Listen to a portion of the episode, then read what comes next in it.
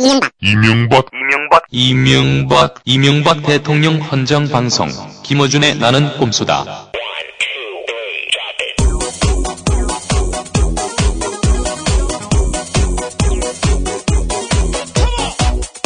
안녕하십니까. 딴지 총수 김호준입니다. 네.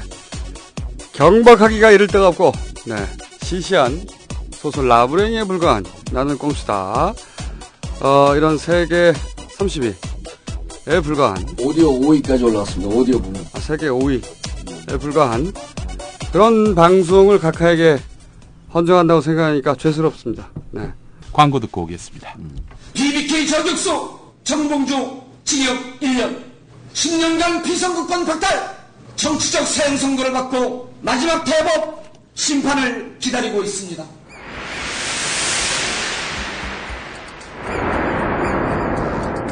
제가 무슨 비리와 관련하여 한 번도 문제가 된 적이 없었고 국민으로부터 나름대로 지지와 인정을 받아왔습니다. 저 이명박이 당선되면 기업은 주저했던 투자를 하게 되고 소비자는 닫았던 지갑을 열게 될 것입니다. 해외에서도 투자가 몰려올 것입니다. 이명박 효과가 태풍이 될 것입니다. 벼랑 끝에 서 있습니다. 목숨을 걸고 있습니다. 그러나 다시 싸우겠습니다. 이명박 정권을 심판할 수 있다면 정권 탄핵 최전방 공육사 되겠습니다.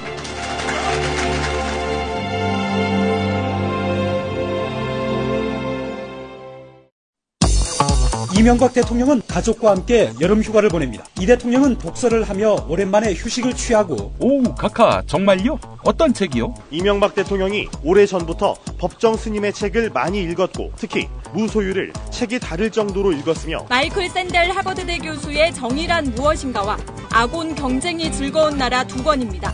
에이, 구라치시네. 제 책을 추천합니다. 카카의 최대 관심사인 퇴임 이후 이야기를 담았습니다. 조국 현상을 말한다. 정치서적이지만 여름에 어울립니다. 카카에게는 괴기 공포물이 될 거니까요. 이런 글들을 읽으며 정말 충격을 받았습니다. 분노하지 않을 수 없습니다. 지금 구입하세요. 조국 현상을 말한다.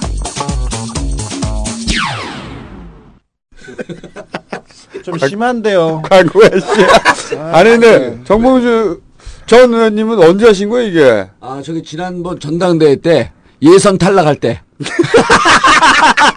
예선 탈락했다. 뭔가 어린이 웅던데 느낌이에요. 아니, 그 현장에서 보면요. 막 울고 그랬어요. 난리가 났어. 누가? 아, 우리 지역위원장들이, 지역위원장들이. 불쌍하다고? 350명 모여서 투표하는데, 그땐 계보가 딱 나눠져 있잖아. 저는 무계보 선언한 지 오래된데. 무게볼 뭘 선언해요? 원래 계보가 없는데.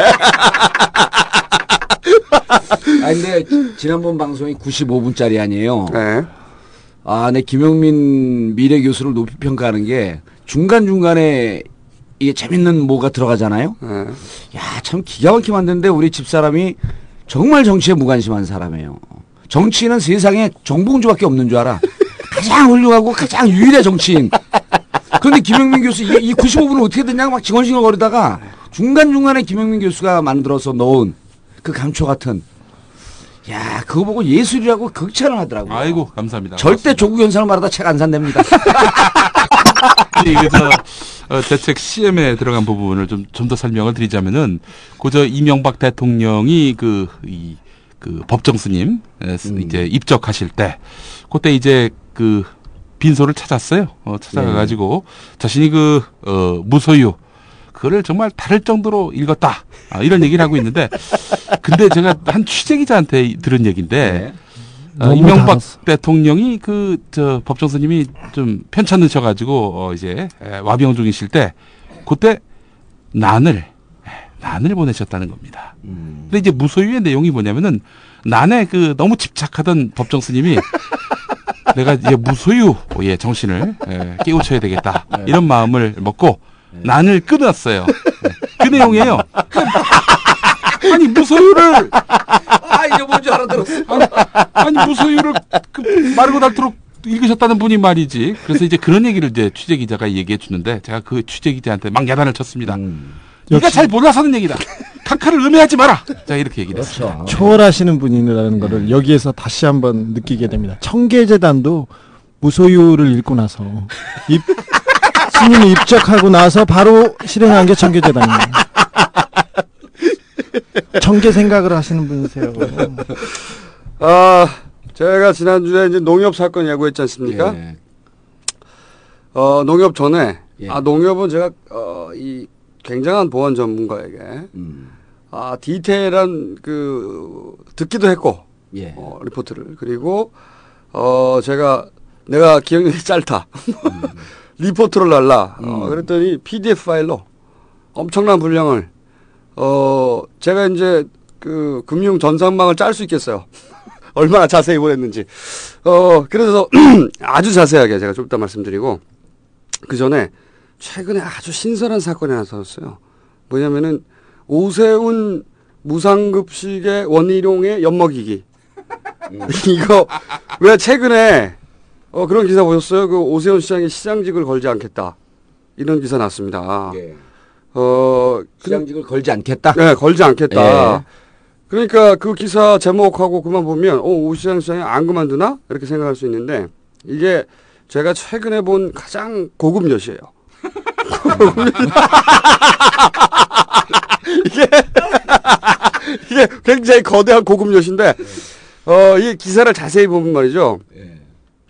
오세훈 시장이 기자를 불러서 이야기를 한 게 아닙니다. 이 이야기를.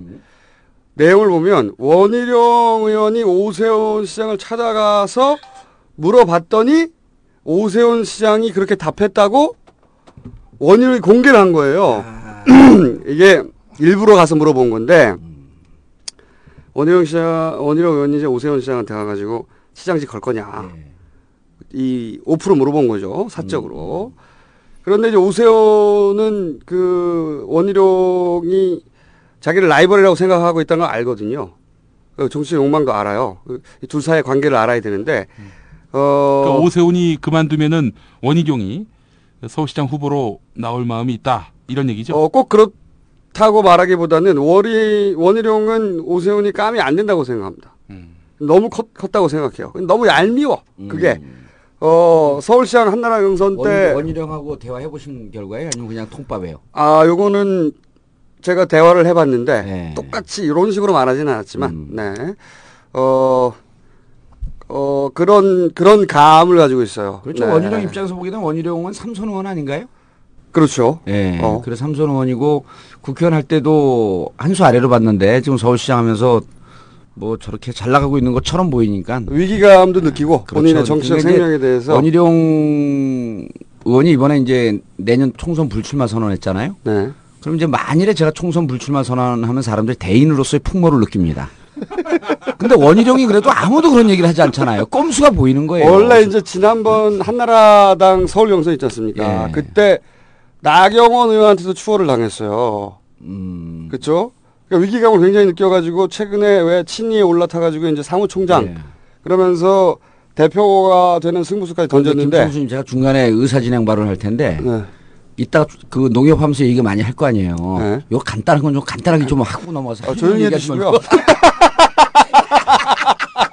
자 간단하게 그러면 어 그러니까 그걸 알고 있는 오세훈도 속내를 말해줄 리가 없어요. 그러니까 뭐 어차피 그냥 준비된 답변은 시장직에 걸지 않겠다. 음. 그렇게 했는데 그걸 공개될지 몰랐죠. 근데 이때 원희룡의 엿에 걸려든 겁니다. 이때 바로 이때 여세 걸려. 어 이거를 어 최고 최고위원 회의 최고위원 회의 때 기자들 다 있을 때 예. 그렇게 말을 해버려요. 어 오세훈을 가장 크게 엿먹이는 방법은 무상급식을 지고 나서 결과를 책임진다고 순교자가 된 다음에 대선 후보로 나오려는 계산인데 예. 가장 크게 엿먹이는 거는 어 서울시장 그만두시면 그렇죠. 무상급식 투표를 하거나 무산된 다음에 어 요걸 전례 먹으면서 계속 서울시장 하는 거예요. 그렇죠. 이게 최대의 여십니다. 예. 더 빅엿을 얘기해 드릴까요, 제가? 최대 엿 위에 빅엿이 있는데, 원희룡이 무상, 아, 저, 오세훈이 무상급식 졌는데, 한나라당에서 성명을 발표하는 거예요. 한나라당이 열심히 돕지 않아서 졌다. 우리가 반성한다. 오세훈 시장은 시장직을 성실히 수행해 주기 바란다. 이게 빅엿이에요. 어. 그렇게 준비하고 있습니다, 한나라당은. 그럴 수도 있고 아닐 수도 예. 있는데 어쨌든 그 원희룡 의원이 이제 그걸 듣고 안 한다는 얘기를 듣고 그거를 바로 최고회의에서 공식화 해버리는 거죠. 네. 안 그만둬도 된다. 그, 그리고 그럼 사무총장 시절인데 그게? 아니요 그 며칠 이- 전에 며칠 며칠 전 전에. 며칠 전에 아주 따끈따끈한 여신에. 그렇죠. 그 그러면서 사실 오세훈 시장이 서울시장직을 걸지 않을 거면 기자들을 불러 자기가 기자회견을 하죠. 예. 어 근데 공식석상에서 지금 한 번도 그런 말을 한 적이 없어요. 경선 때도 나경원 의원이 관두지 않을 거냐 약속을 했을 때 약속 안 했죠. 얼마 전에 서울시위에서 어 이거 그 대선 출마 연계된 거 아니냐. 라고 했을 때 아무 말도 대꾸 안 했어요. 기다 아니다. 예. 그리고 얼마 전에 또 한겨레 인터뷰할 때 얘기했지만 정치 현장에서 내가 사라진다 어떠냐 이런 얘기도 하고 기자들하고 얼마 전에 인터뷰한 거 보면 대선 관련 물어보면 현재로선 주민투표가 훨씬 중요하다 이렇게는 말해요 현재로서 그러니까 졸라 조심하고 있었던 거죠 어 자기가 시장직 그만둘 타이밍을 잡기 위해서 안 그만둔다는 말 안 하고 있었는데 어, 오늘의 의원이 이제 그 공식적으로 해버린 거죠 어 그러면서 어, 한나라당이 투표율 제고에 나, 나서야 된다. 오히려 완전 여설 꼼짝도 못하게 하는 거죠. 예. 그리고 마지막으로 오 시장을 당으로 불러서 직접 설명을 듣고 정리하자. 그만두지 못하게 못을 박은 거죠. 그러니까 이런 거죠. 십자가에 기어 올라와서 순교를 해야 되는데 그리고 나서 어, 십자가에서 내려와서 각하 우편 앉아 계시다가 장사하지 사흘 만에 어. 네, 대선에서 부활하셔야 되는데 십자가에 매달린 채 그냥 두는 거예요. 예. 순교를 하고 싶은데 인공호흡을 기를 막 대고 계속 매달려 있어야 돼. 안 끌어내려주는 거야. 영양 공급도 계속하고 어, 대단한 고급 엿을 어, 원희룡 의원이 한 건 했다. 네, 오늘 저 방송 들으시는 분들이 우리 시사인 주진우 기자가 나왔는지 안 나왔는지 네. 아, 우리 소개를 안 했구나. 네, 소개를 안 했어요. 네, 우리 야. 이제 이제 바- 방송 중간에 소개하는 게 더 훨씬 아, 사실은 효과적이에요. 소개 안 해. 다 알아요. 네. 이제 아니요 나온지 안 나온지 얘기해 줘야 돼요. 나왔어요. 예. 근데 그 얘기도 좀 해, 해주십시오. 정통 시사 주간지. 정통 시사 주간지. 그럼 저 정동영하고 통하는 그 시사 주간이에요? 의원님 정말 정말 졸라게 썰렁해가지고 진짜. 아니 정동영 지지 모임이 정통 아니에요. 아우 정말. 아 그리고 부끄러워. 저는 저는 노원구 공릉동 월계동을 지역 기반으로 하고 있는 17대 국회의원 정봉주입니다. 아무튼 정 의원님이 이렇게 계속 좀 싸잖아요. 싸다. 싸고 뭐 다- 본인은 대중적이고 친근감 있다 이러는데 싸고 저렴하게 이렇게 옆에서 가니까 저희 저는 괜찮은데 저는 도매로 같이 넘어가도 되는데 저기 정통 시사 주간지 시사인이 지금 약간 좀 흠이 되지 않을까 이렇게 생각합니다. 아, 내부적으로 그런 불만이 나왔어요? 그, 그런 얘기가 있어요? 뭐, 뭐 좋아지는 않는 것 같아요 일단 기본적으로. 네. 제가, 제가 사과하겠습니다. 우리 사과는 빨리 해. 사과. 네. 근데 저기 어, 어 디에서 보면 저희가 하는 얘기를 보고 저희 매체의 성격을 어떻게 보면 뭐 급진적이다. 좀 뭐 진보적이다 얘기하는데 진보적이지 않고요. 중도에 있습니다. 저희 매체는 저희 그 시사저널 선배 중에 저희가 시사저널에서 다 나와서 그러는데 편집 국장을 하신 분 중에 소설가 김훈 씨가 계신데요. 아 그렇죠. 저희들은 저기 그분 그 이렇게 성향을 분석해 놓을 때 보수라고 이렇게 해놨습니다. 그러니까 뭐 여기에 치우치지 않고 가운데 있는 것, 것입니다. 그리고 저 제가 어떤 편향성을 가지고 있다 그렇게 뭐 얘기하는 사람들도 있습니다. 댓글을 조금 보면 근데 전혀 그렇지 않고요. 어 제가 일단- 아는 주진우 기자는 말이죠. 편향성이 있는 게 아니고요. 그냥 나쁜 놈이에요. 사악하고 어 제가 보기엔 미국에서 태어났으면 굉장히 유명한 탐정이 됐습니다. 아, 탐정. 어 탐정이라는 직업이 없어가지고 지금 어, 시사인에 들어가 있는 거예요. 네, 네. 많은 분들이 지난번 방송을 듣고 빨리 정권 잡아서 국정원 가서 주진우 기자를 스카우트 해주십시오. 이런 댓글도 막 남겨요. 어 그거 아니고요. 제가 뭐 이민 가서 탐정해야 돼요. 돈 많이 법니다. 거기 아 그리고 그러면은. 저 김총수님, 네. 아 우리 훌륭한 주진우 기자와 시사인을 더 이상 음해하지 마시고요.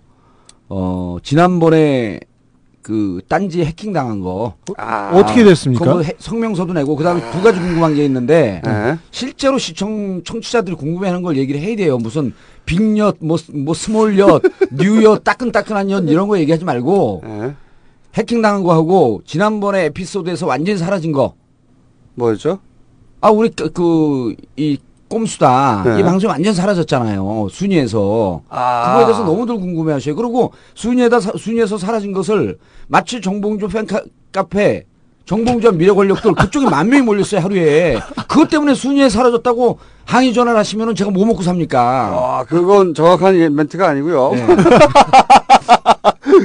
어, 딴지. 해킹당하고 얘기를 탄탄하게 아, 해주세요. 그거는 이. 1분 안에 정리해 주면 아, 어, 말만 시키면 길어져갖고. 그거는 제가, 예. 어, 완전히 정리된 다음에, 예.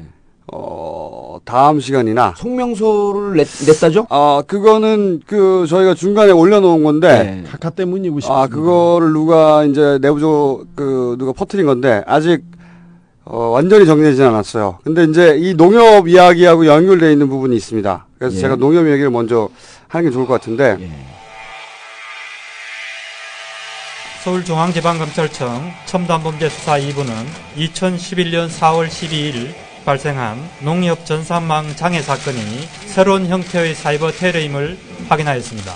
그런데 이 공격 방식이 지난 2009년과 올해 있었던 디도스 공격 때와 대단히 비슷하다는 것입니다. 북한이 관여된 초유의 사이버 테러임을 확인하였습니다. 사이버 공격은 우리 사회 전반에 혼란을 조성하는데 비용대 효과 면에서 적은 노력으로 많은 피해를 줄 수 있습니다. 그러나 북한이 무슨 의도로 농협 전산망을 공격했는지는 여전히 의문입니다.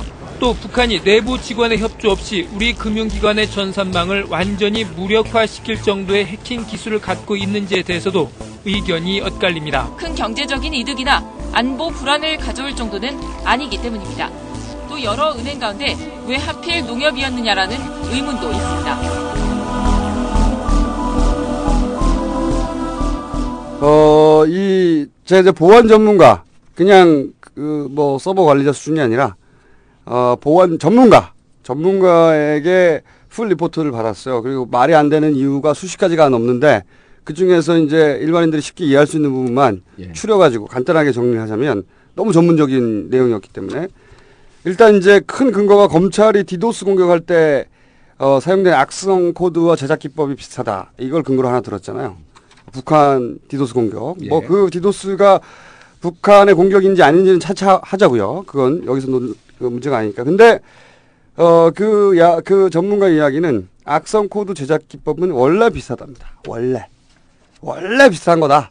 잘 짜여진 악성 코드가 하나 있으면 그거 가지고 다들 변종을 만들기 때문에 원래 비슷한 거기 때문에 원래 비슷한 게 근거가 될 수 없고 어 근데 사실은 소스만 공개해 주면 그 코드가 뭔지 소스만 공개해 주면 원래 게 무엇인지 바로 알 수 있답니다. 전문가들은.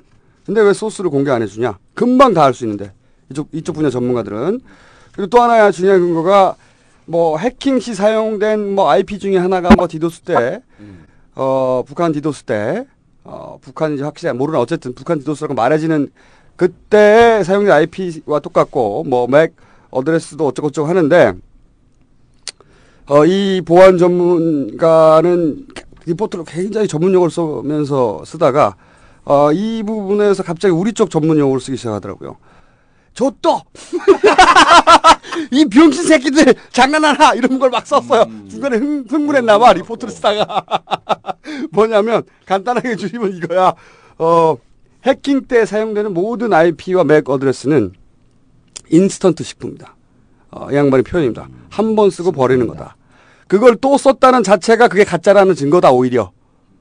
또 썼다는 증거. 그러니까 뭐 북한 뭐 IP 북한 그 디도스 공격 때 IP address와 동일하다는 그 자체가 이미 가짜라는 얘기라는 거예요. 누가 해커가 그걸 똑같 자기 IP를 드러내고 병신도 아니고 어 여기서 굉장히 흥분했어요. 어 저 또 이 병신 새끼들 나온 이야기입니다 리포트에. 지금 저 에어컨도 흥분했습니다. 그리고 어 쭉 여러 가지 이제 제끼고 나서 그, 그래서 뭐 그 암호화 코드 얘기 한참 하는데 그못 알아듣겠고 그 다음 넘어가가지고 어 서버를 파괴했다. 아 이 대목에서 뒤로 넘어갔어. 이 보안 전문가가 이게 얼마나 말이 안 되는 거냐? 일단 서버가 273대였는데 그거를 노트북 한 대로 그 뭐 공격해가지고 어 다운시키고 한다는 게 말도 안 되고 그런 노트북이 있다면 제발 나를 찾아오. 어, 그리고 원격으로 그걸 다 지웠다고 하는데 이건 말이 안 된다.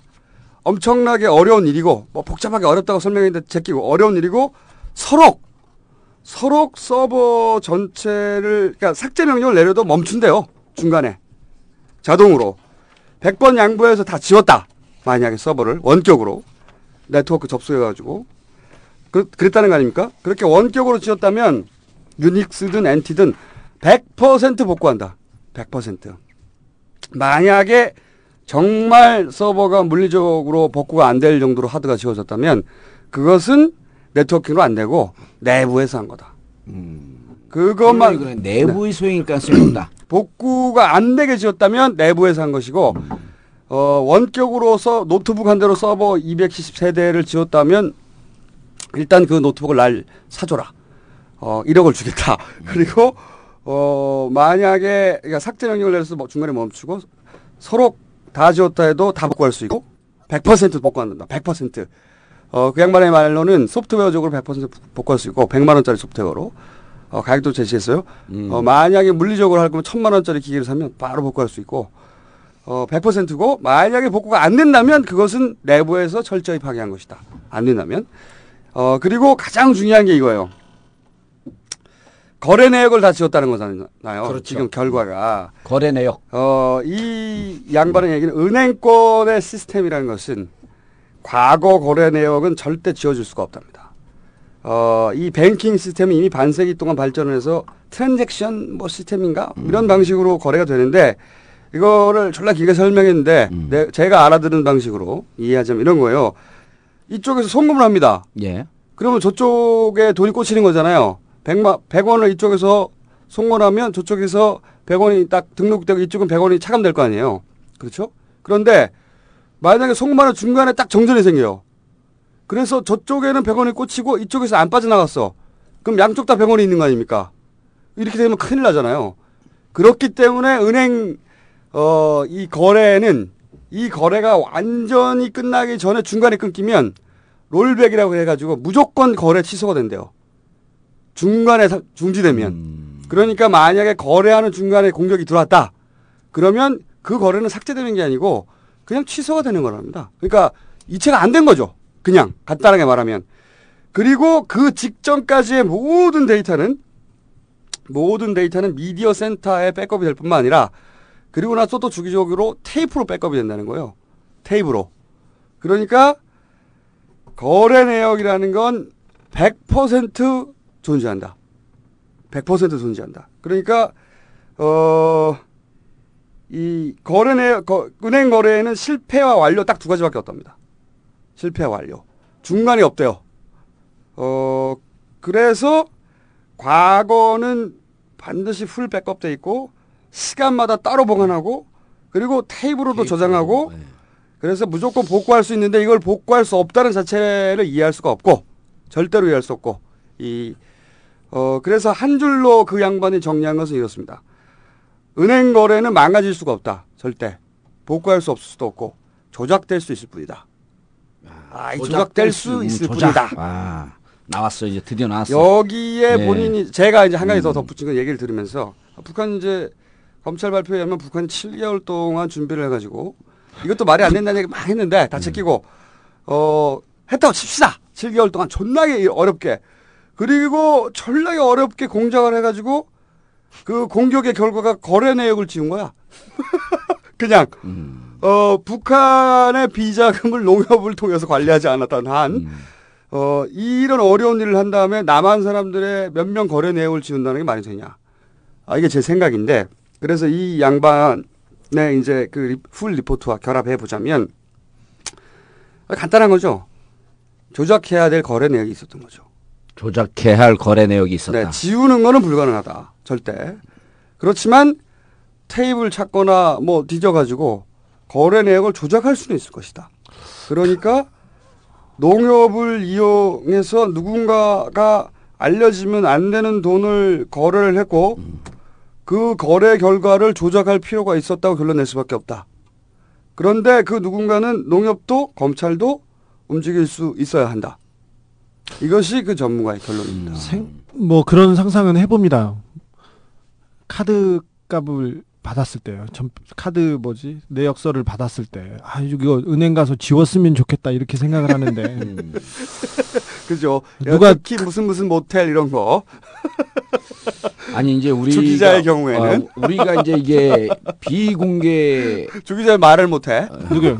출장 갔을 때 우리는 출장 갔을 때 출장 안 갔는데 서울에서 이럴 때 아니 이런 이런 이런 이런 거예요. 아이고 주, 왜 주기가 그래? 인신 공개하지 마세요. 그럼 정통 시 정통 시사 주간 주간지 정통 시사 주간지 이름은 뭐라 그랬죠? 아 정말 난 이런 상황에서 도저히 못하겠어 오늘. 시사 사람 시사녀. 아 지난번에 웃다가 쥐가 났는데 이제 목이 다 땡겨. 그런데 거래 내역이 삭제됐다 그러니까 주위에 네. 있는 그 이제 소시민들이 아 나 융자 받은 거 사라지지 않았을까? 아 그런 걱정할 필요 없다. 예, 아니 그래 그랬으면 좋겠다. 융자 받은 융자 받은 기록이 좀 없어졌으면. 죄송하지만 절대 그럴 일은 없다. 근데 거래 내역이 사용 그 사라졌다? 그냥 딱 그 지금 비슷한 그런 느낌이 드는 거예요. 누군가가 그렇죠. 당연한 거죠. 가려야 할 근데 네. 정치적 용어 나, 나오는 거죠. 가려야 할 혹은 위험한 불편한 진실이 있었다면 그걸 가리고 싶었겠다. 그렇죠. 예. 바로 그렇게 추정할 수밖에 없지 않느냐. 그것은 소설이죠. 그렇죠 소설이죠. 예.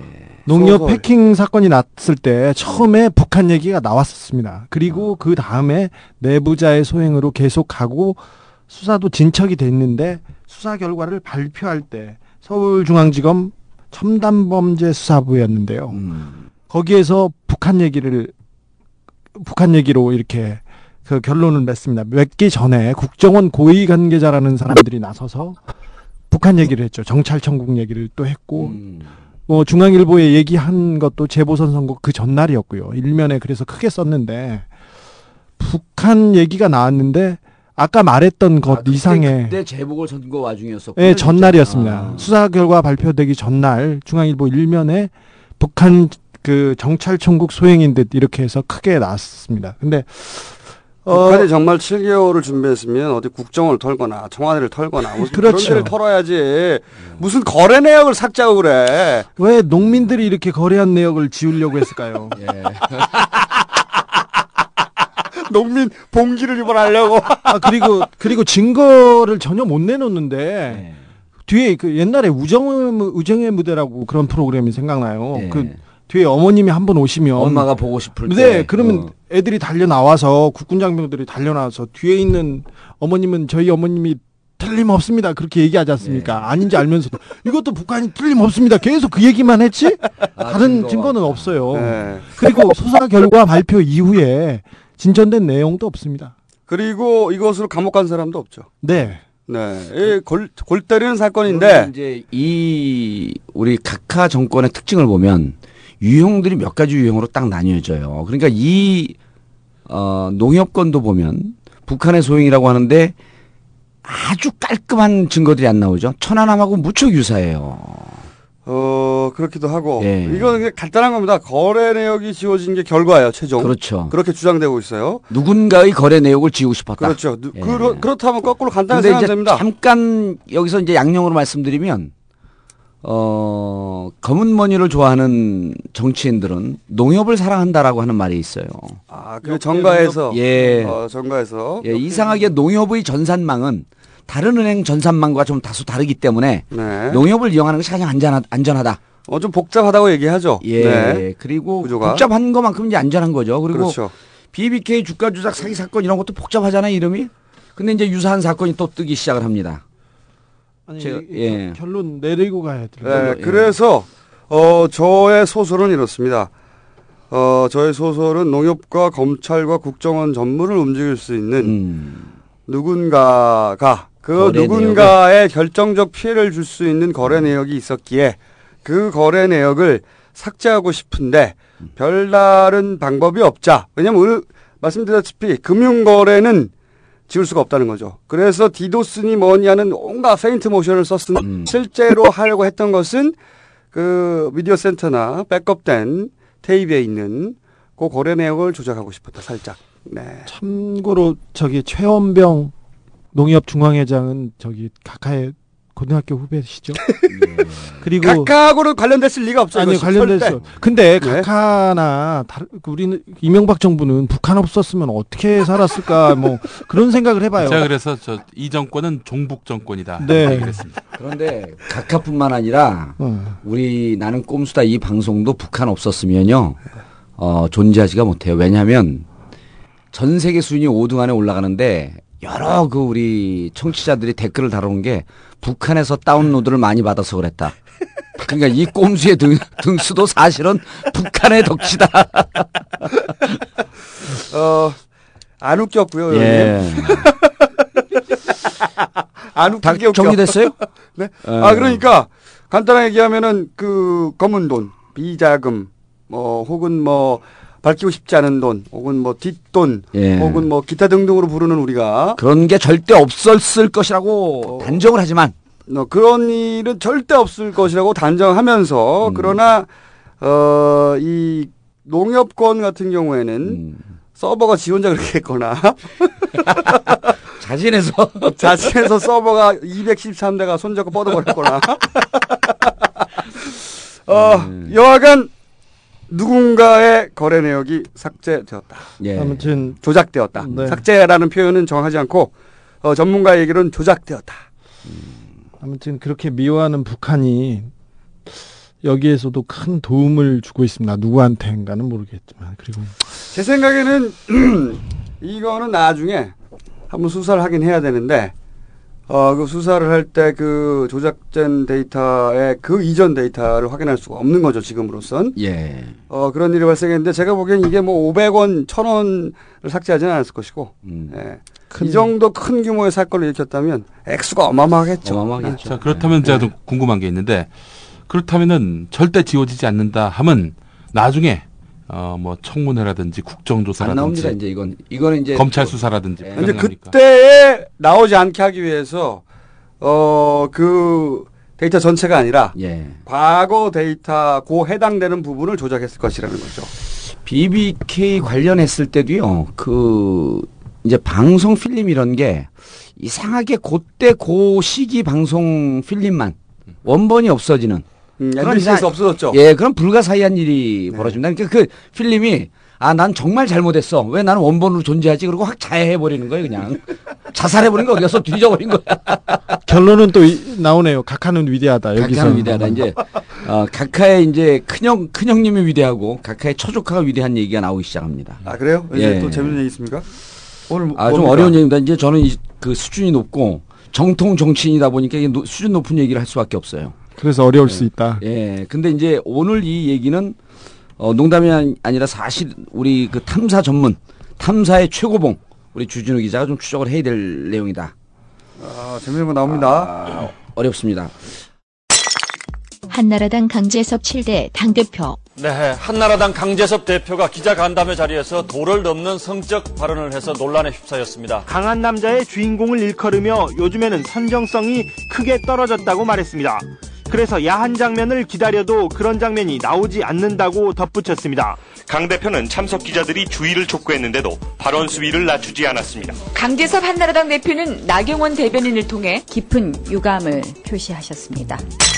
박희태 8대 당대표 박기태 대표는 재보선 출마 여부를 묻는 기자들의 질문에 밤송이는 벌이 쏘지 않아도 세월이 가면은 스스로 벌어집니다.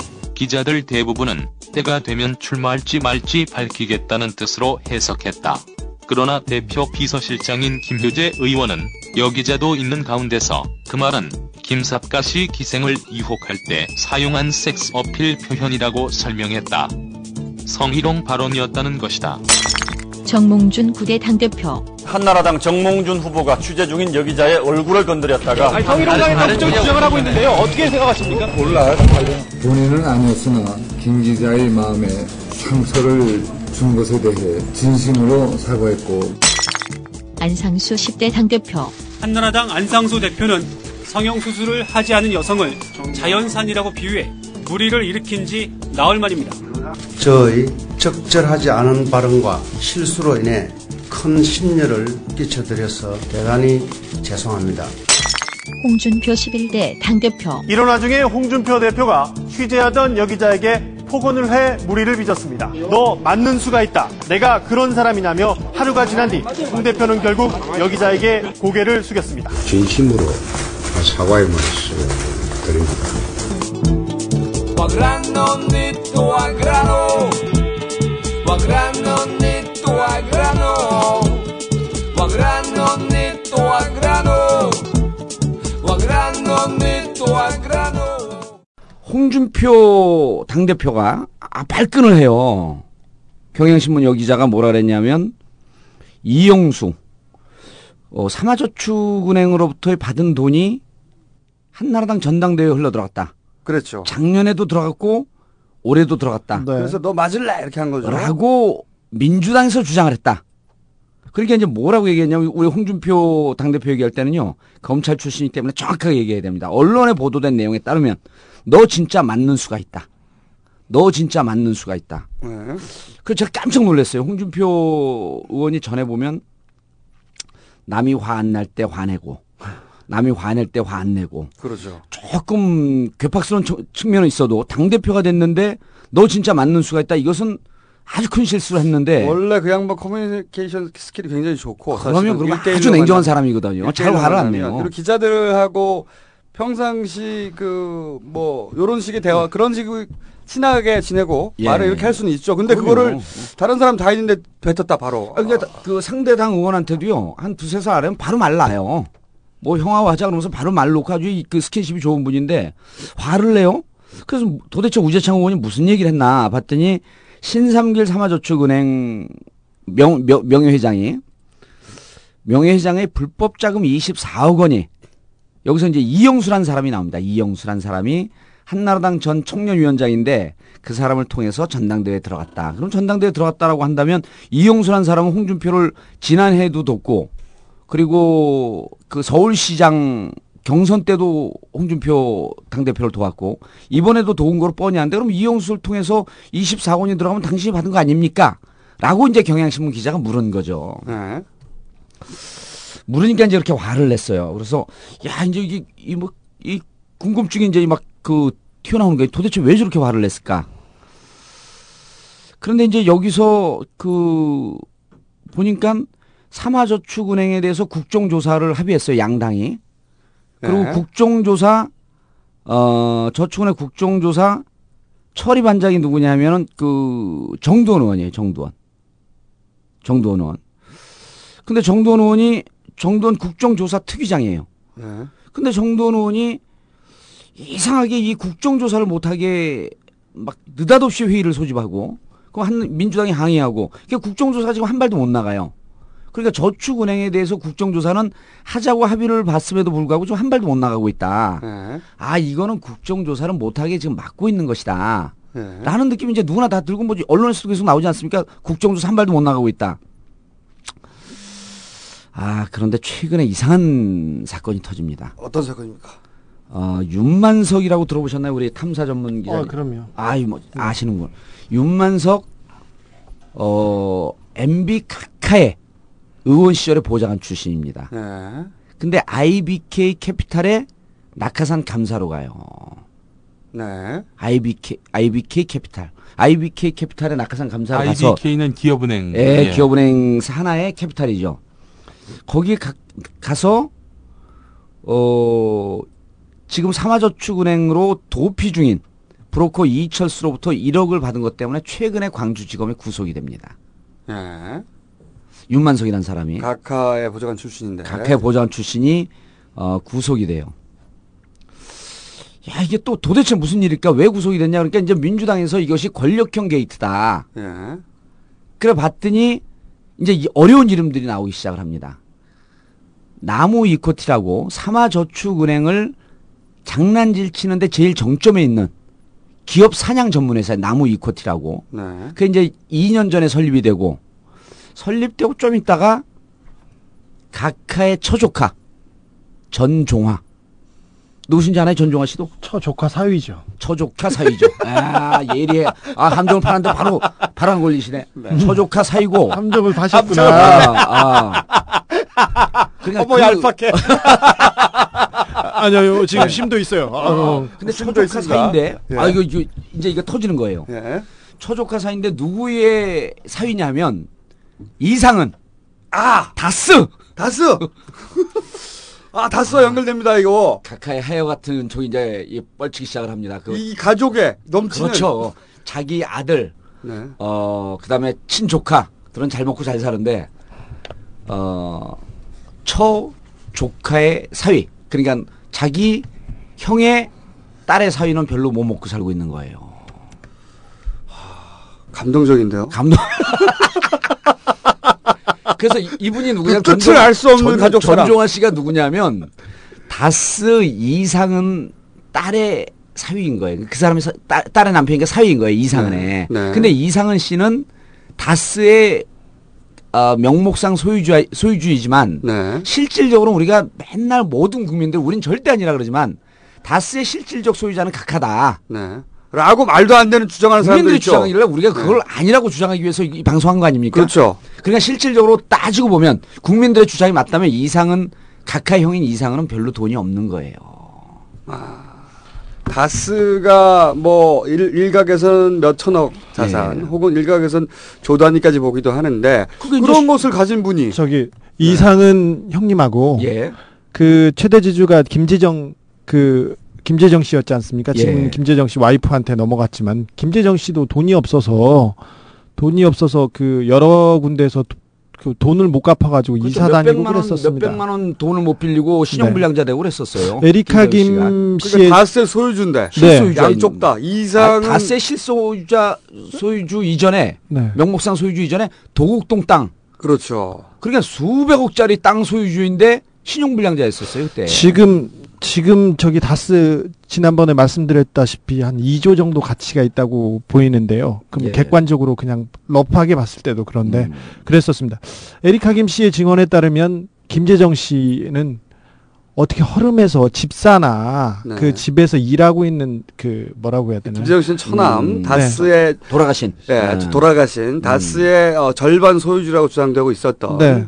저 허름한 오빠는 누구야? 이렇게 물어보니까 대통령이 뭐 처남이야. 그런데 처남이 왜 이렇게 허름해? 집사 같아. 뭐 그러니까 그런 거야. 뭐 그런 식으로 대충 해서 넘어갔다는 그 음. 에리카 김 누나의 증언이었습니다. 그래서 이제 나무 이코티라고 하는 이 나무 이코티 기억해둬야 됩니다. 간단해요. 나무. 이제 검소한 예. 분이셨구나. 아, 네. 음. 나무 이코티가 설립하고 바로 얼마 안 있다가 2년 전에 어 이상은 씨의 사위.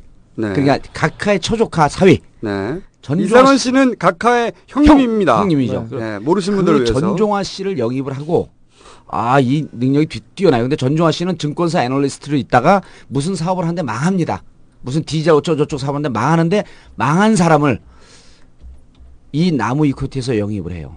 네. 근데 영입을 하자마자 8일 만에 며칠 되지도 않았어요. 명함 파기도 전에 8일 만에 어 이름도 이제 어 이거 엄청 시모텍이라고 하는 회사를 인수합니다. 어, 시모텍. 예. 시모텍 큰 회사잖아요. 시모텍은 코스닥 업체죠. 아 나무 이코티는 자본금 5천만 원짜리 회사예요. 네. 그런데 시모텍을 얼마를 주고 인수하냐면 300억을 주고 인수를 해요. 자본금 5천만 원짜리 사- 회사가 초조카 사이 전종화가 들어오자마자 8일 만에 시모텍이라고 하는 회사를 300억에 인수합니다. 놀랍지 않아요? 놀랍습니다. 5천만 원짜리가 300억을 어떻게 도, 그, 이 충당을 했을까 봤더니 사채 시장에서 50억을 빌려서 이 50억을 받, 받고 그리고 10%가 넘는 지분을 인수하니까 왔다 갔다 하면서 결국은 시모텍에 있는 돈으로 마지막에 250억을 다시 그, 그 갚아주는 거예요. 그러니까 어. 자기 돈 한 푼도 안 들이고 사채 시장에서 50억 땡기고 나중에 결국 시모텍 돈으로 다시 시모텍의 지분을 사는 이런 아주 희한한 재테크의 달인 음. 이제 나오는 게 우리 주준우 기자가 얘기한 재테크의 달인. 그래서 시모텍을 인수하는데 어, 이 시모텍이라는 회사가 아 150억을 조달하기 위해서 150억을 조달해서 뭐, 아, 뭐, 이 말도 어려워요. 무슨 신주 인수권부 사채 뭐 이런 거를 발행을 하는데. BW. 네, 네. BW죠. 신주 인수권, 그러니까 이제 사채를 빌리고 나중에 주식으로 돌려주는 그렇죠, 거죠. 그렇죠. 예. 근데 이거를 그 150억을 발행을 하는데 IBK 캐피탈에서 50억을 사줍니다. 어. 그 IB 캐피탈은 아까 얘기했던 누구였었죠? 윤만준. 윤 윤만석이요? 윤만석이라고 하는 보좌관이 낙하산으로 간 회사예요. 아, 그러니까 지금 보좌관과 각하 보좌관과 각하의 초조카 사위와 그렇죠. 초조카 사이와 예. 어 그거 그 이렇게 엮여 가지고 지금 거대한 회사를 하나 먹고 그렇죠. 하나 먹고 어 그리고 대출 쪽하고도 연결이 돼 있고 그렇죠. 그러니까 시모 그 시모텍을 인수를 한 다음에 네. 인수하니까 이제 나무 이 나무 이코티가 곧 시, 그 시모텍이 되는 거예요. 옛날 수법과 똑같습니다. LK가 곧 BBK고 BBK가 곧 LK인 거예요. 음. 옛날과 똑같아 이게. 그러니까 각하의 이런 그 금융 재테크 기법을 처조카 사회가 그대로 쫓아갑니다. 아, 훌륭한데요. 예, 그래서 나무 이코티 자, 정, 중간 정리하면 이게 이제 새로 나오는 표현들이기 때문에 네. 이게 어렵습니다. 나무 이코티는 자본금 5천만 원짜리 회사가 코스닥에서 잘 나가고 있는 시모텍이라고 하는 회사를 300억을 주고 인수하는데 자기 돈은 하나도 안 듭니다. 네. 그리고 나무 이코티의 대표이사는 각하의 처조카사인 전종화. 네. 그리고 시모텍을 인수하자마자 시모텍에서 돈이 필요하니까 150억을 사채를 빌리는데 그 150억 사채를 빌리는데 핵심적 역할을 하는 게 IBK 윤만석 보좌관이 감사로 있는 네. 그래서 사람을 불러서 거기 IBK 그 사람 캐피탈 사람을 불러갖고 시모텍에서 발행한 BW 50억을 사들여라. 네. 음. 이걸 사들여라 그래갖고 사드립니다. 그 다음에 이제 조금 있다가 그런데 아 이게 수법이 저- 정말 그, 그 기가 막힌 게 이렇게 큰 사건이 털어지기, 그 터지기 전에 전종화 대표는 나무 이코티를 그만둡니다. 아. 각하도 BBK가 주가 조작 횡령 사기 사건이 일어나기 전에 그만둬요. 네. 그럼 나는 관계없다. 김경준이 혼자 한 거다. 여기서도 나무 이코티에서 큰 사건이 터지기 전에 그만둡니다. 그래서 누가 뒤집어 썼습니까, 지금? 아 뒤집어 쓴 사람 자살했죠 작년에. 네. 시모틱의 대, 예. 전 그러니까- 대표는 사, 아, 그 사건이. 그렇게 연결되는 거군요. 그렇죠, 그렇죠. 그래서. 예, 그래서 거기서 끝나는 게 아니고 아 이거 그거 추적하다 보니까 뭐 복잡한 이름들이 나와요. 그리고 이제 나무 이코티가 시모텍 인수했죠. 그 다음에 또 하나 회사를 인수하는데 제이콤이라고 하는 회사를 인수해요. 네. 제이콤이라 그러니까 코스닥에 상장된 두 개 회사를 인수합니다. 5천만 원짜리가. 5천만 원. 자기 돈 하나도 쓰지 않고. 하나, 하나 도 쓰지 않고. 그래서 그리고 거기다 들어간 돈들을 해결하기 위해서 또 각하의 보좌관 출신이 가 있는 금융회사가 금융회사가 도와주고, 50억을 50억을 도와주고. 그쪽에 그 사라고 하고 네. 제이콤이라고 하는 회사가 또 나옵니다. 제이콤이라는 회사가 그 제이콤이라는 회사가 회사를 230억을 줘또 사요 나무 이- 나무 이코티가 그 나무 이코티가 5천만 원짜리 자본금 있는 회사가 시모텍을 사고 또 제이콤이라는 회사를 삽니다. 그 제이콤은 도대체 뭐냐? 바로 이 제이콤이 삼화저축은행을 인수하려고 합니다. 그렇다는 얘기는 저희가 어, 지난 시간에 인천공항을 매각하려고 하는 게 아니라 매입하려고 매입하려고 하는 것이다 하고 똑같은 거군요. 예, 그리고 어, 이 매입하기 바로 직전에 매입 그러니까 제이콤이 매입하기 바로 직전에 나무 이코티의 대표회사도 그만두고 또 시모텍 대표로 갑니다. 전종화 네. 처조카 사이가 그리고 요 사건이 또 터지기 바로 직전에 또 이 그 시모텍을 그만둬요. 그러니까 대형 사건이 근데 그만두고 난 다음에 시모텍을 그만두고 난 다음에 아이비 캐피탈에서 50억을 사들여요. 근데 그만뒀는데 그럼 영향력도 없는데 도대체 그 윤만석이라고 하는 보좌관은 왜 그 자기 그 대통령 처조카 사이가 이제 없는데 왜 그 회사에 이 BW 50억을 또 사줬냐? 사, 줬냐 봤더니 그만두고 딱 20일 뒤에 사줘요. 4월 7일 날 그만뒀는데 4월 28일 날 사줍니다. 그러니까 그만뒀음에도 불구하고 여전히 영향력을 행사하고 있는 것이 뻔히 보이는 거죠. 그렇다면은 자, 근데 아직 끝나지 않았습니다. 아직도요? 예, 저축은행을 하나 매입하려고 했던 건데. 제이컴이 네, 네. 삼화저축은행을 매입하려고 그러다가 어떻게 갖고 이제 실패를 하냐면 이 윤만석이 제, IB 캐피탈 직원을 불러서 제이컴이라고 하는 회사가 삼화저축은행을 인수하려고 한다. 네. 그 삼화저축은행이 갖고 있는 주가를 계상을 해서 네. 200억을 융자를 해줘라. 아. 직 사지도 않았는데. 사지도 않았는데 살 돈을 줘라. 그러니까 저기 멀리 땅이 있는데 저 땅 살 테니까 융자해 주시고 그럼 은행 가서 그, 그 얘기하면 이 사람 미친 사람 아니야. 그럴, 그럴 거 아니에요. 그, 가계약을 맺은 것도 그 아니고. 땅을 가지고 온 다음에 담보를 제출해 돈을 제출해 주죠 그렇죠. 보통은. 아니 그 가게 이제 뭐 가계약을 치고 네. 계약금 10% 치고 이제 돈을 그 땡기는 게 있죠. 그런 게 무슨 뭐 그뭐 뭡니까 그 그 BF라고 어? 비즈니스 financing financing 한다고 이제 그런 용어가 있는데 어저 삼화저축을 내가 살 터이니 살 터이니 200억을 융자를 해줘라. IB 캐피탈. 예. 그리고 윤만석 전 각하의 보좌관이 지시를 합니다. 근데 이 직원이 이거 융자 잘못했다가 냄새가 난 거죠. 음, 아직 사지도 않은 삼화저축을 담보로 해서 200억을 대출하자고 하니 나 그거 대출 못 해주겠어. 음. 당연하죠. 그래서 불발로 끝나요. 그러면서 사마저축 인수를 못 합니다. 그러니까 그 5천만 원짜리로 시작해서 그렇죠. 시작해서 삼화저축은행을 매입하려고 했네요. 예, 사마저축은행을 매입하려고 했는데 그 와중에 윤만석이라고 하는 보좌관이 껴 있고 그 정점에 정점에 대통령 각하의 처조카 사위인 이상은의 사위인 전종화 씨가 껴 있는 거죠. 조카 사위. 예, 조카 사위. 그 사건이 그렇게 연결된 거군요. 네네. 네. 전종화 씨가 사마저축은행을 인수하려고 추진했던 건 분명한 사실이고요. 예. 대통령 적하 사위라는 그 뭐 백그라운드를 이용해서 여러 가지 코스닥이나 다른데 업체에서 문제를 일으켰던 것도 분명한 사실입니다. 예. 그 시무텍 전 사장은 자살까지 이르게 했으니까요. 회사를 다 망가뜨리고 그런데 수사가 진행이 안 됩니다. 사마저 수사 진- 진행이 전혀 안 되고 네. 있어요. 지금 그 사마저축은행 사건이 그 금융조사부에 이렇게 배당이 돼 있는데요. 신삼길이라는 사마저축은행 그 행장이 그, 그 종로에서 금 파는 사람이었어요, 원래. 금을, 금땡이를 파는데. 또 디테일 나오기 시작했네. 금괴를, 음. 금매라는 게 그, 우리가 돌반지에도 쓰지만 공업용으로 많이 쓰입니다. 근데 공업용으로 쓸 때는 부가가치세를 11%인지 13%인지 그걸 환급해 줍니다. 왜 그러냐면 아. 이게 사치품이 아니니까 산업용으로 쓰니까 조금 깎아줍니다. 근데 그거를 그 부가가치세를 환급받는 그 환급받는 것을 그 빌미로 해서 그 돌반지를 팔면서 돈을 벌었는데 신삼길이라는 사람이 이러, 여기에서 거의 수천억 원의 이익을 얻었습니다. 그때 밝혀진 것만 해도 뭐 3천억, 4천억 원대였습니다. 원래, 원래 금이라는 게 단가가 세지 않습니까? 근데 이 사람이 2007년도에 그, 그 수사를 했는데 모든 그 금괴로 부자, 부가가치세를 부정 환급 받은 그 금장사들은 모두 구속이 됐는데 신삼길만 살아남습니다. 이 사람이 벌금 150억하고 집행유예를 받았는데 그래도 이게 구속 사유여가지고 그 구속영장이 떨어진 상태에서 도피 중이었어요.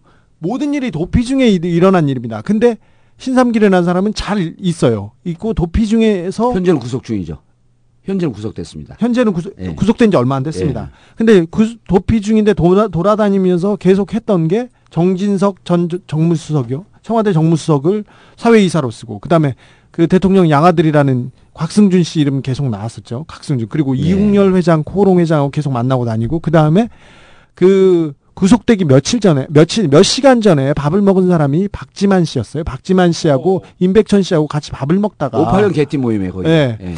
그래서 자기네들은 고등학교 동창들이라고 이렇게 얘기를 하는데 지명 수배자가 이렇게 돌아다니면서 역할을 하고 있었는데 사마저축은행을 그 도망 다니면서 사마저축은행을 대통령 조카 사이한테 넘기려고 노력했던 흔적들이 너무 많습니다.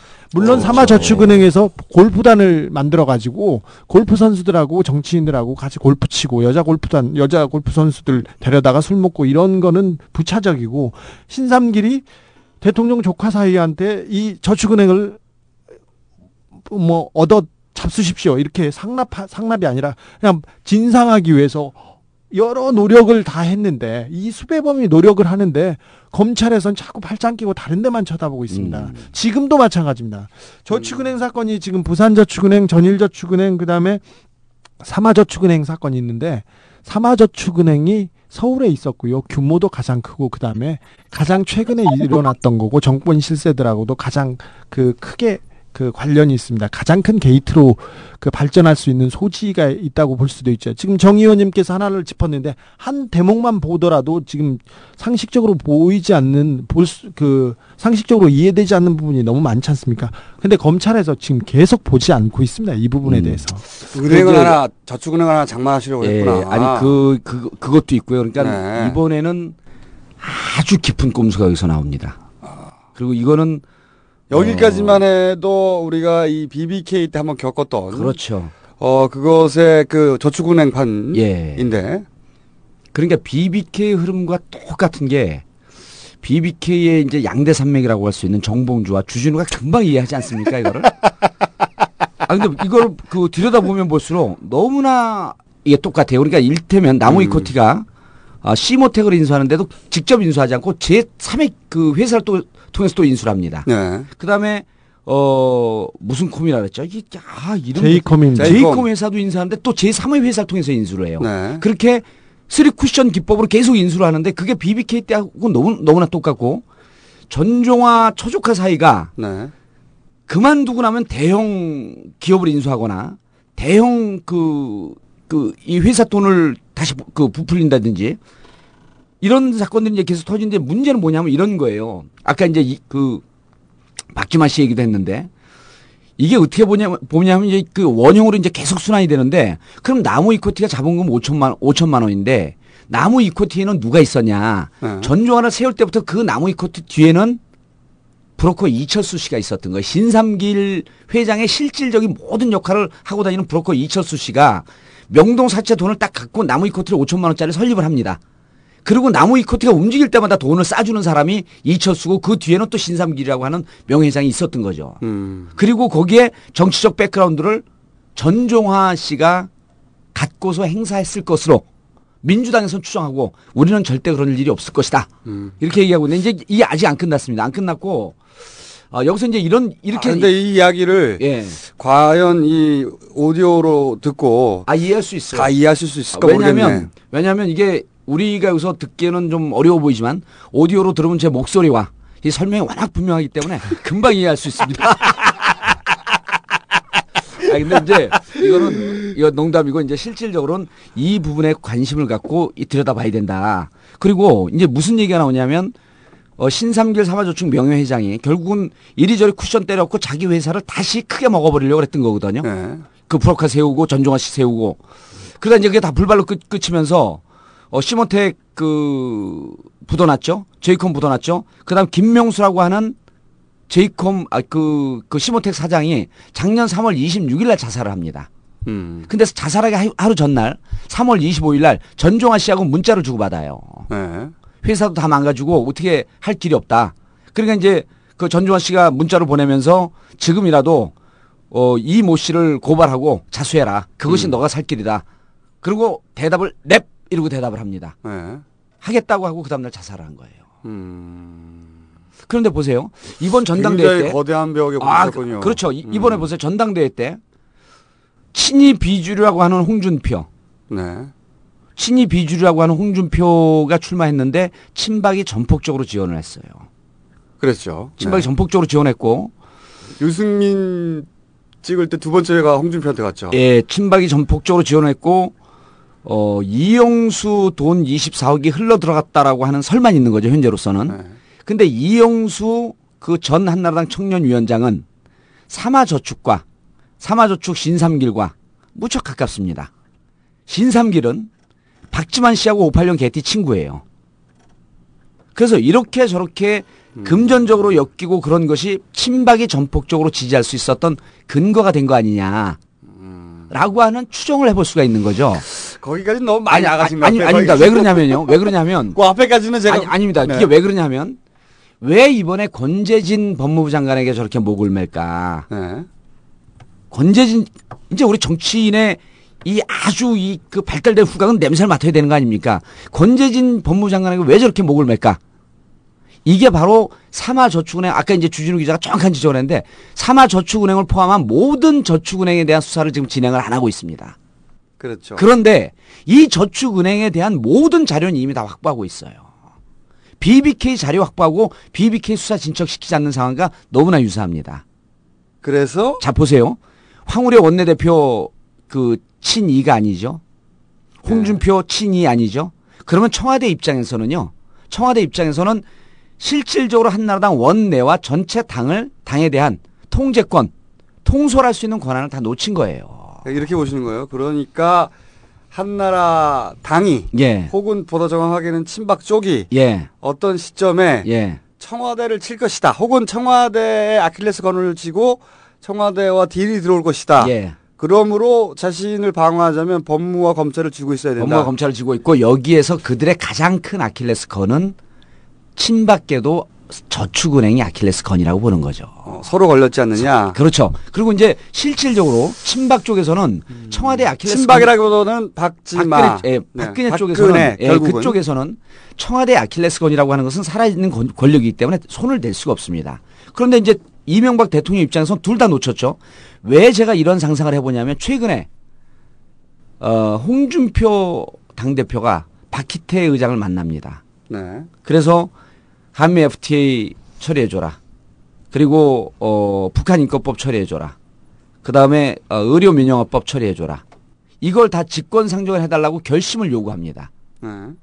결단해 줄 것을 요구하고 그래서 제가 이제 쭉 전화를 돌려봤어요. 그랬더니 의료 민영화법은 한나라당에서조차도 반대하는데 도대체 홍준표 원내대표는 왜 직권 상정을 요구할까? 네. 한나라당 의원들도 다 반대하는 겁니다. 근데 의료 민영화는 홍준표 대표. 예, 홍준표 대표는 홍준표 대표는 왜 민영화를 직권 상정해달라고 박희태 의장에게 요구를, 요구를 했을까? 그리고 최근에 한나라당 기조를 보면 전체적으로 언론에 나오는 기사와 행간을 보면 청와대를 향해서 비판의 칼날을 딱 죽이고 다 납작 엎드립니다. 뭐 거기까지 이해 갔어요. 당청 간에 네네. 당청 간에 요 바로 전당대회 7월 4일 전당대회 직전까지만 해도 청와대를 공격하고 그리고 그 홍준표 당대표가 되고 유승민 되면서 대단히 한 그 청와대와 각을 세울 것처럼 하- 했지만 청와대 만찬 가서도 아무 얘기도 안 하고 남경필 혼자 얘기했죠. 요즘 남경필 유승민만 그 독야총총 둘이서 둘 둘의 주장을 하고 있어요. 한나라당의 전체 분위기가 전과는 달리 무척 수긍적이고 수용하는 쪽으로 다시 분위기가 바뀌어가고 있더라. 음, 그것에 칼날이 양날의 검인 양날의 검이 권재진이 쥐고 있고 그 권재진이 쥐고 있는 것은 제가 보기에는 저축은행과 은행이라고 하는 그 안에 어마어마한 푹푹 썩어가고 있는 그 비리의 모든 정보는 이미 파악하고 있다. 그러니까 여기에서는 단순히 그 권력형 비리 그 이그 대통령 친인척 게이트 이런 걸 떠나 이런 이런 것뿐만 아니라 실질적으로 이 삼화저축은행을 포함한 부산저축은행 여기 등등에는 전체 정치인이 대체로 다 걸려 있을 것이다.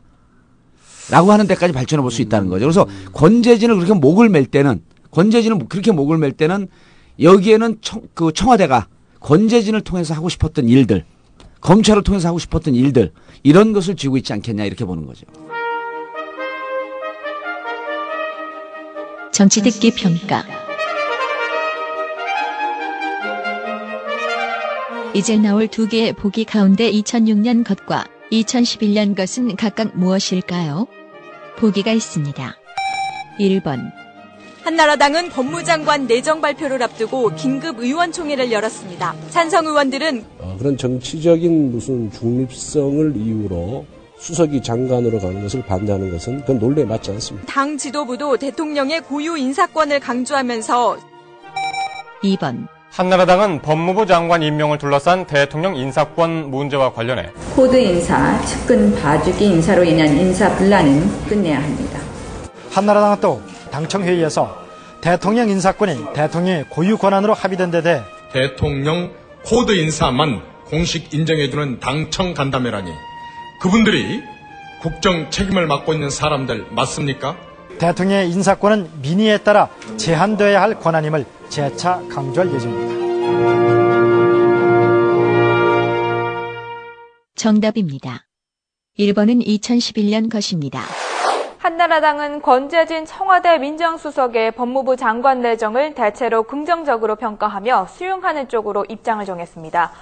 2번은 2006년 것입니다.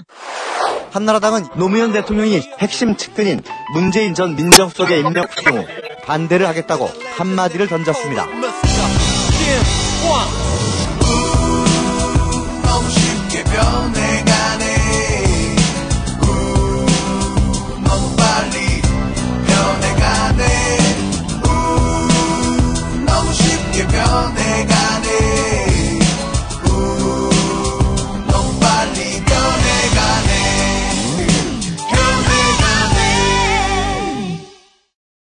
거기까지는 동의가 되는데 거기에 아 오늘 너무 무척 무척 예리한 분석을 했고 아, 청취자분들이 깜짝 놀랄 것 같아요.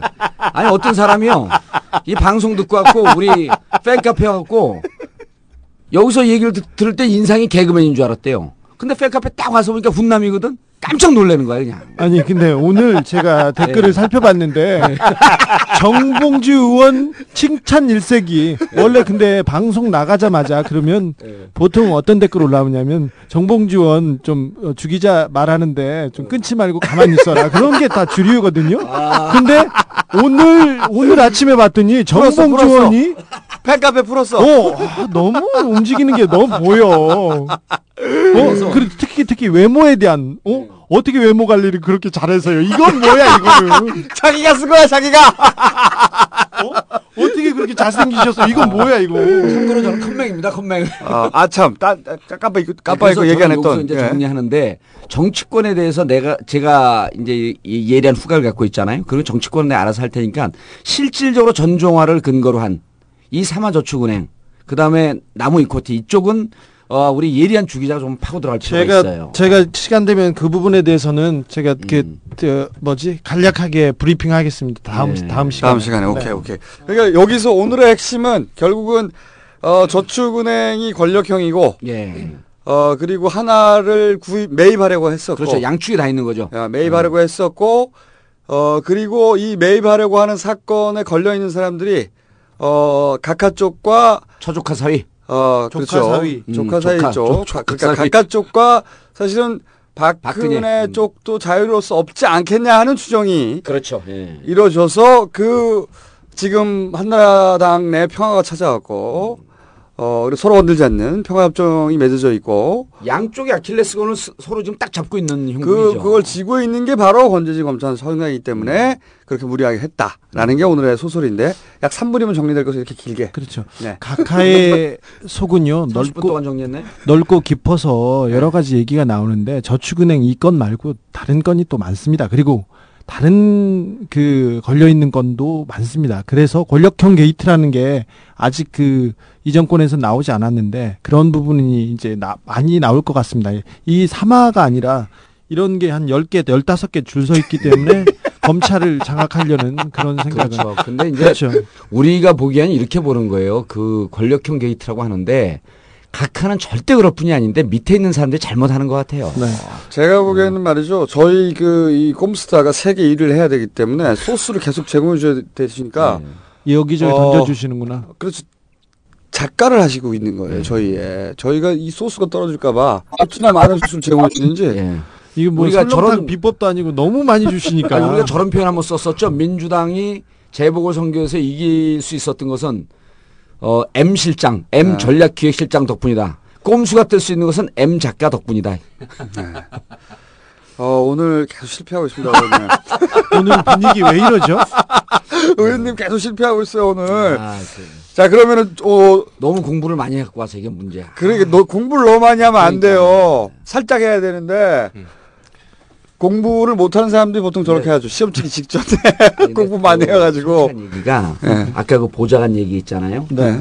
보좌관 얘기를 민주당에서 어, 두 명의 의원이 때렸어요. 네. 두 명의 의원이 조영택 의원과 또 어느 한 의원이 때렸는데 전혀 반향이 없죠. 전혀 반향이 없는 거예요. 네. 어, 음. 그래서 내가 야 이거를 그러니까 내가 의원 49명 역할을 하고 있는 제가 꼼수에서 이것을 정리를 해야 될 필요가 있겠다. 그리고 또 제가 정리하면 주진우 기자 앞에서는 수긍하지 않지만 뒤에서는 바로 취재 들어갈 거 아닙니까? 아니 벌써 다 알고 있는 얘기인데 뭐. 수긍하고 아니 있습니다. 근데 이제 그 실질적으로 전종화 주의는 그이 취재를 해보고 수사를 좀 해봐야 돼요. 근데 검찰이 안 움직이고 있으니까 이제 이런 일이 이제 무슨 일이냐면 2007년도에 어 6월달 대정부 질의 때 박영선, 송영길 아주 유능한 의원들이 대정부 질의하면서 BBK 얘기를 해요. 그리고 그날 송영길 의원이 무슨 얘기를 하냐면 의원들이 모였는데 내일이면 대한민국이 다 뒤집힐 것이다. 내가 대정부 질의를 해서 BBK 문제 제기를 했기 때문에 이제 온 언론이 이것을 받을 것이다. 그 다음날 아무도 보도를 안 했어요. 음. 실제입니다. 그러니까 의원이 아이씨 이건 뭐 얘기를 해도 그 기- 언론이 받아주지도 않고 아이 그러고 확 죽은 거거든요. 근데 10월 달에 10월 달서부터 제가 한 얘기를 또 하고 한 얘기를 또 하고 한 얘기를 또 하고 그러니까 그때부터 BBK가 세상에 빚을 내기 시작한 거예요. 아 또 무슨 얘기나 해. 아.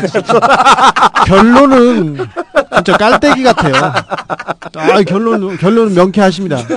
저기 저축은행 얘기를 마지막으로 하자 보면, 어, 아까 그 보- 대통령 보좌관 얘기는 전혀 나오지 않았는데, 네. 어제 한나라당에서 고승덕 의원이 얘기했던 부산저축은행 신안군 땅을 10배 주고 샀다 이런 얘기를 했는데 그 뒤에선 누가 있으리라고 한나라당 발로 계속 기사가 나오고 있는데 한 달 전에 그 저축은행 기사 그 사건이나 다른 사건을 이렇게 열심히 수사하던 검사 다섯 명이 중수부로 추- 차출됩니다. 중수부는 부산저축은행을 수사하고 있는데 중수부가 부산저축은행을 수사를 열심히 하고 있어요. 그 뭐 중수부의 명운을 건 것도 있지만 열심히 파면 그 뒤에 참여정부 사람하고 그다음에 박지원이 있다 이런 그 의도 때문에 뭐 파기 시작했다고 저는 보는데 그 그러긴 이후에 했었어요, 보면 우리도. 근데 네. 김혜수라고 저기 청와대 현 그그 이명박 정부의 청와대에 있었던 김혜수 보- 비서관만 구속되고 나머지가 없는데 그쪽에서 그, 그 진도를 뺄 가능성이 있습니다. 근데 진짜 중요한 거는 삼화저축은행이고 삼화저축은행. 그다음에 삼화저축은행의 핵심이었습니다. 네, 그리고 거기- 전일저축은행입니다. 거기가 그러니까 각하의 은혜가 직접 당한 곳이다. 그렇지. 네. 민주당에서 이게 그 서로 네트워킹으로 딱 돼 있는 거를 분절적으로 얘기를 한 게, 어, 삼화저축은행의 배후를 파보면 전종화가 있다. 이게 권력형 게이트다. 이 얘기를 다른 사람이 해버리고요. 또 다른 사람은 윤만석이가 IBK 감사로 있으면서 1억 받았다. 그 연결이 안 되는 거지. 그렇죠. 이러고 뚝 던지고 만 거예요. 민주당이 원래 그래요. 능- 무능해. 씨발. 예. 아이 졸라. 저기 민주당은 아니 실제로 이게 완전히 연결돼 있으면서 무척 커다란 사건이 터지기 일보 직전에 직전에 와 있는 거거든요. 각하는 각하는 북한 없었으면 어떨까 했는데 네. 북한 가보면 미국이지 않습니까? 미국의 제국주의자. 근데 네. 한나라당 뭐 아, 민주당. 민주당은 한나라당이라고 어떻습니까? 뭐 어떤 그걸로 대충 살 사는 거 아닙니까? 근데 이제 그 민주당은 말이죠. 그렇죠. 이제 여기서 그래 우리 무능하면 뭐 얍삽하기라도 해야 되는데 얍삽하지도 못하고 그래도 이제 민주당이 다 욕을 해도 그래도 정봉주 17대 국회의원이 있기 때문에 그래도 가는 거죠 이게. 그래도 희망은 있다. 그래도 희망이 있다. 그런데 아 아까 삼화저축은행 하면서 그 얘기를 하셔야죠. 그 주 기자님. 어 삼화저축 아 부산저축은행에 변호사를 맡고 변호를 맡고 있는 게 이인규 전 중수부장 아닙니까? 다른 사람들 예. 그러니까 그거를 중수부에서 부산저축은행을 샅샅이 캐겠다 그러면서 또 다른 다른 쪽에서는 중수부장 출신이 변호를 맡아갖고 자 이게 어떻게 된 겁니까? 그 얘기 좀 아니, 해보세요. 그- 내 입으로는 나는 검찰에 대해서 얘기 못해. 위대하고 검찰. 두려운 존경하는 검찰에 대해서는 더 이상 얘기 못해. 검찰을 저기 법과 양심 각하도 양심이나 그 국민들을 위한 이런 마음씀 이렇게 생각하지 말자고요. 검찰의 법과 양심 그게 그런 게 어디 있어요? 출세와 돈 이렇게 생각해 보면 딱 나옵니다. 출세를 위해서 뭘할 것인가, 돈을 벌기 위해서 뭘 할 것인가. 그 빨대라는 게 아무나 할 수 없어요. 네? 정봉주 의원 갑자기 입 다물었어. 검찰 얘기가 나오면 입 다물어 나는. 아니 법원에 가 있는데 왜 검찰을 검찰을 저는 검찰에 걸려 있어요 지금도. 자 그러면은 단지 서버 이야기는 저희가 총정리돼서 예.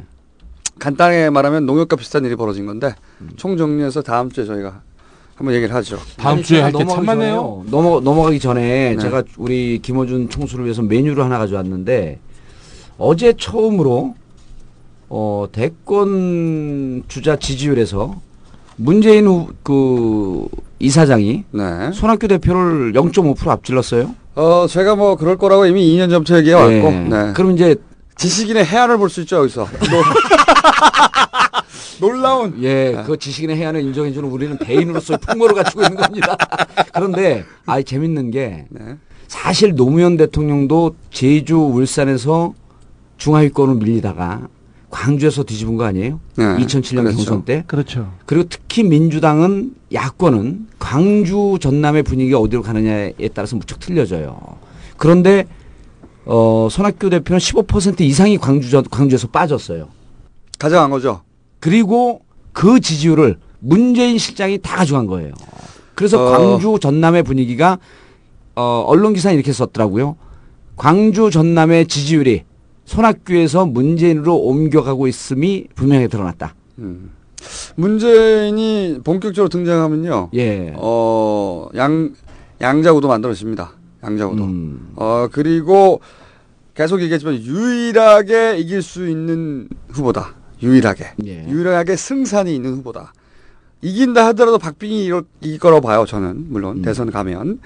그나마 유일한 가능성이 있다는 거죠. 나머지는 다 게임도 안 되고. 네. 저는 이제 그런 부분에 있어서 좀 객관적이기 때문에 어, 이런 말씀을 드릴 수가 있죠. 김대중 대통령께서 이 97년도에 집권할 때 어, 대구, 경북, 부산, 경남, 울산, 영남 지역에서 13% 득표를 해요. 네. 그런데 이제 이인재 후보가 한 500만 표 가까이 표를 뺏어가지 않았습니까? 한나라당 그렇죠. 표를. 네. 그래서 이제 그래 그런 데다 이제 DJP 연합에서 당선이 됐는데 노무현 대통령은 영남 지역에서 자력으로 25% 그러니까 김대중 대통령이 더블로 스코어가 나옵니다. 네. 그래서 이제 그 민주당 야권이 집권하는 것의 키는 어디서 쥐고 있냐. 영남의 지지율이 몇 프로 갈 것이냐라고 하는 게 무척 궁금하고 거기에서 지지율이 25% 이상 올라간다고 한다면 가능성이 보이는 거죠. 그런데 지난 6.2 지방선거에서 어, 김두관 경남도지사가 무소속으로 갖고 53%를 얻었고요. 김정길 민주당 부산시장 후보가 45% 득표를 했어요. 어, 근데 이런 분들도 이 정도 득표를 하면은 어, 영남권 만약 대통령 후보가 나온다고 한다면 이분들도 더 넘어가지 않겠느냐. 라고 하는 그런 희망적인 그 섞인 관측을 할 수가 있겠죠. 뭐 문재인 후보가 꼭 된다는 그런 장담 못 하지만. 뭐 어쨌든 그 정치권에서는 그런 이제 정치공학적 분석도 하는데 예. 저는 이제 그런 건 별로 관심이 없고 예. 어 제가 된다고 했기 어, 때문에. 제가 된다고 했기 때문에 되는 것이기도 하거든요. 2년 전부터 저 이렇게 봅니다. 이 정서적인 측면을 보는데 지금 사람들이 바라는 지금 사람들은 뭘로 하냐면 어 마음 줄 것을 찾는 거예요. 한마디로 얘기하면 내가 마음 줄 것이 없습니다. 누군가에게 마음을 줘서 그에게 의지해서 그를 통하여 내가 바라는 세상을 만들고 싶은데 지금 이제 스트레스 받고 있잖아요. 엄청나게. 각하의 그 업적 중에 하나가 정치가 정말 나한테 직접적인 스트레스를 줄 수 있다. 하는 것을 깨닫게 했어요. 정치에 무관심하는 사람들조차. 선거 중요하다는 것까지는 갔습니다. 어느 누구도 하- 해낼 수 없었던 일이죠. 근데 그런데 그렇게 정치적으로 예민하고 민감하고 혹은 정교하게 훈련되지 않은 그 대, 중들이 마음 줄 곳을 못 찾고 있었던 것이에요. 그래서 막 펴고 돌아다, 돌아다니고 있었던 겁니다. 막. 그러다가 이 사람이면 내 마음을 줘도 되겠다. 그 사람이 어, 과거에 얼마나 훌륭한 업적을 남겼고 이런 것도 훨씬 더 중요한 건 대단히 직관적이고 정서적으로 이 사람이면 내가 마음을 줄 수 있겠다 싶은 사람을 찾고 있는데 저는 거기에 이 어, 문재인 이사장이 굉장히 저- 어, 적합하다라고 예. 생각합니다. 굉장히. 네, 뭐 카카가 집권하게 된 가장 결정적인 이유를 제공한 게 카카한테 마음을 줘야겠다 그런 생각을 한 사람은 별로 없었을 것 같습니다. 그렇죠. 그거하고는 다 다른 상황이에요. 지금. 네. 네. 어, 김총수가 다르다면 다르다고 볼 수 있는데요. 네. 그리고 제가 보기엔 제일 중요한 건 그 2년 전서부터 아무도 관심 갖지 않고 저는 이제 숟가락 하나 얹었, 얹혔을 때 김총수가 계속 문재인이다. 뜬다. 뜬다. 네. 네. 아, 그러면 그리고 김총수가 나가수 그 평가하면 검색 순위 1위로 올라가지 않습니까? 어마어마한 영향력을 갖고 있는 거죠. 그래서 어 문재인 실장 혹시 대통령이 돼서 자리 잡으면 저도 좀 꼽사기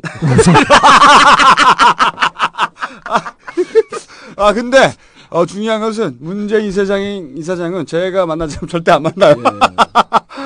하도 물어보니까 어, 안 만납니다. 아, 그리고 여의도 정가 이제 떠도는 소문 중에 하나가 아, 이런 얘기들이 돌아요. 이제 영남 후보가 나와야 된다라고 하는 얘기를 하는데 한나라당에서는 사실 김두관 지사도 좀 두려워해요. 53% 득표하고 그러니까 무서운 거죠. 그래서 이제 무슨 소문이 도, 도냐 하면 문재인 실장이 직접 나오진 않고 김두관 지사를 세워서 도울 것이다. 아, 말도 안 되는 말도 안 되는 소리 좀 하지 마라. 네. 그 꼼수 좀 들어라 그랬더니 꼼수가 있는지를 모르는 사람이에요. 그런 사람들이 여의도에서 평론을 하고 앉아 있어. 김용민 교수를 제외한 고성국 박사를 끼워줄까 말까 고민인데 그 제외한 나머지 평론가들은요 전문 용어로 바보예요 바보. 오늘 주진우 기자의 활약이 약했지요? 다음 주 두 배의 내공이 발산됩니다. 결국 펼치지 못했던 주진우의 기자 수첩 속 장자연을 농락한 사람들 이야기가 세상에 공개됩니다. 한 누나가 그 목숨을 던지면서 네. 말하고자 하는 바가 있었습니다. 아 울러 요절 복통 폭소 만말 각하와 그 수하들의 자원 외교의 실상도 공개됩니다. 지난 4.27 재보궐 선거 당시 엄펜션 사건에 숨겨진 이야기 주진우 기자가 엄기영 전 후보를 직접 취재해 공개합니다. 최문순 후보가 아, 지난번에 TV 토론 때에서 나와서 이 천안함 사건 문제에 대해서 너무나 현재 국민 정서와 동떨어진 그런 발언을 해서 아 이건 안 되겠구나. 그래서 어, 이번에 어, 그렇게 자원봉사로 이렇게 모였어요. 엄전 후보님, 곧 주 기자가 전화합니다.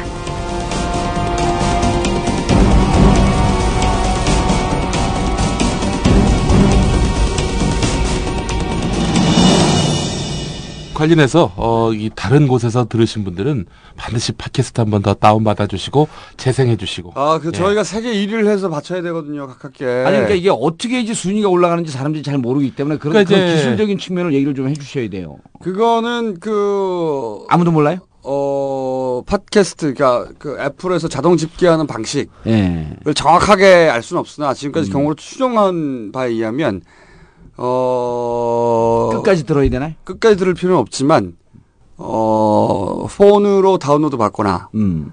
아니면 어 팟캐스트로 듣거나 음. 하는 방식만 짓게 되고 어 저희 서버에서 직접 다운 받거나 딴짓을 직접 받는 것도 안 돼요? 어 직접 받- 아, 딴짓을 직접 다운 받거나 아니면은 어 다른 곳에서 듣는 건 집계가 안 됩니다 당연히. 음, 다른 곳이라면 정봉주와 미래 권력들 어, 구체- 뭐, 그 외에 뭐 토렌트 아니, 한 굉장히 만, 많잖아요. 어, 토렌토도 있고 한 만 건이 올라오더라고 하루에. 그럼 그럼 아무 의미가 없다는 그때는 거예요. 너무 서버가 폭주했기 때문에 음. 그 사람들이 이제 검색하다 찾아 들어간 거죠. 예. 어쨌든 그 각하에 집중해야 되기 때문에 우리가 음. 각하 헌정 방송이라는 건 잊으면 안 됩니다. 이게. 그리고 반드시 세계 1위를 만들어서 각각에 바치어야 되겠다는 게 충정. 아니 그러니까 그 누가 캡처 갖고 올려놨는데 네. 오디오 전 그 미국 순위니까 미국 순위가 곧 전 세계 순위죠. 왜냐면 네. 꼼수가 거기 들어가니까 오디오 5위까지 올라왔더라고요. 1위 해야죠, 1위. 예. 네. 5위 부끄럽습니다. 그렇죠, 부끄럽죠. 네. 각하에게 5위 따위를 바치다니. 1위를 꼭 바쳐드리겠다는. 저는 제 인생에 5위에 5등 해본 것도 처음이에요. 자, 그럼 오늘 여기까지 하고요. 어, 어, 다음 주에는 좀 정리를 해서 오늘은 저희가 어, 저희가 얘기하면서도 씨, 아니 근데 정리가 안 잘했어요 됐구나. 그래도. 아, 그래도 전체적으로 잘했어요. 전체적으로 말을 많이 했다는 의원님이 말을 많이 하는 게 중요한 게 아니야. 자, 여기서 끝이겠습니다. 끝!